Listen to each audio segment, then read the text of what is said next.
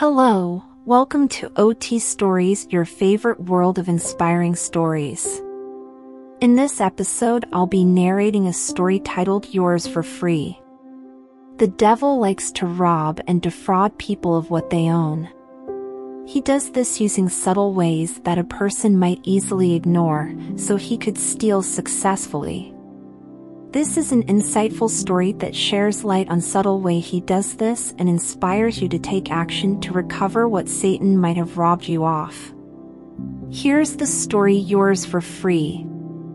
I couldn't stop laughing. What I had just seen was just too funny. How is it possible that something that is yours is sold back to you? And to crown it all, it was sold to you as though you had been done a favor. This is what happened. I turned on my pressing iron just to discover that it was no longer heating up. So I went to the electronics shop not too far from my house to get a new one ASAP because I needed to be at a meeting in the next 3 hours. On getting there, I looked through the various brands of pressing irons and made a pick. Then I hurried to the salesperson to pay for it. On getting to the salesperson, I met a customer who was about to make payments for a small piece of radio. He looked very tattered and untidy. His clothes were oversized and there was an offensive smell oozing from him. On seeing how he looked, I decided to step aside, undermining that I was in a hurry.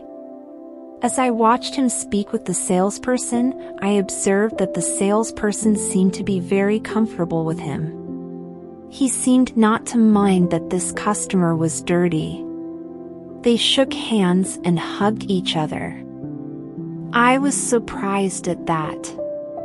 So out of curiosity, I moved closer to them to watch them closely.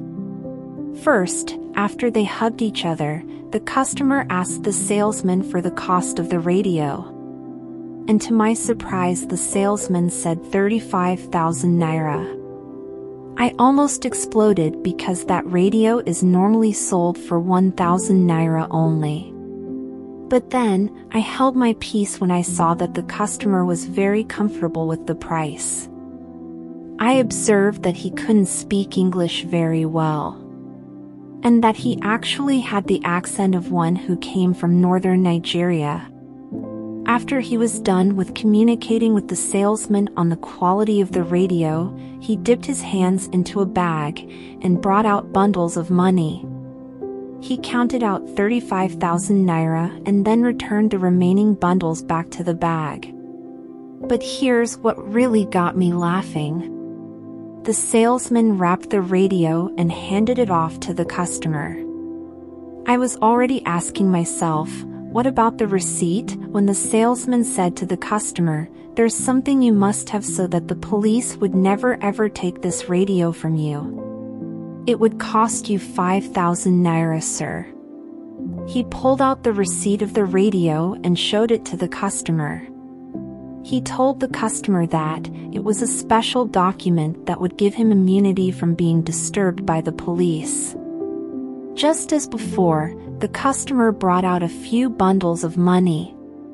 He counted out 5,000 naira and handed it over to the salesman in exchange for the receipt to the radio that he had already purchased.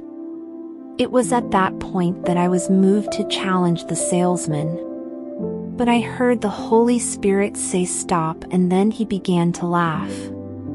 He said to me, "Isn't it funny that that man got his own receipt sold to him? As funny and foolish as it looks, this is exactly what the devil does. He tries to sell to man what already belongs to man through redemption. The devil tells people to make sacrifices, join cults, kill people, give their soul, etc., just to have what Jesus had paid the price for everyone man/woman to have. The man happily paid for the receipt. He expressed how grateful he was to the salesman for informing him about the special receipt and for selling the receipt to him. As soon as the man left, I paid for my pressing iron, took my receipt and headed home. But I couldn't stop laughing. In fact, I laughed all the way home. How can a receipt for what you purchased be sold to you? And to my surprise, during the question and answer session of the meeting that I was invited to on that same day, a young man stood up. And then he popped his question. Ma, I'd like to be honest here. I have seen people go to the devil, and before you know it, they get the fame, money, and desire they want. There's a particular uncle from my mother's side who is doing very well. In fact, he has been the one helping my family. Everyone knows that he's in the occult. But on the other hand, my father has been a Christian since I was born. Until today, there's nothing to show for it. That has made me despise being a Christian. I followed a friend to this meeting. For the first time, I really feel like surrendering to Jesus Christ. But I have thoughts of how successful my occultic uncle is and how poor my father, who is a Christian, had been. Ma, why does it seem so easy to get things from the devil? On hearing his question, I immediately had a flashback to what had transpired at the electronic shop earlier that day.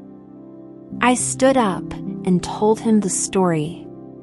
And then everyone burst into laughter.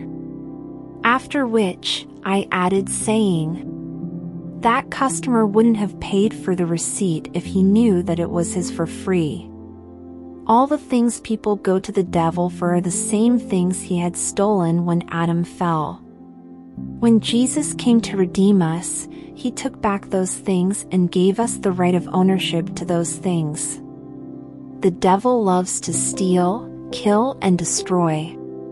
What he does is bring what we have to us and then promises to give them to us if we would kill for him, surrender our lives, which Jesus had already taken from him, back to him, or even cause havoc for him.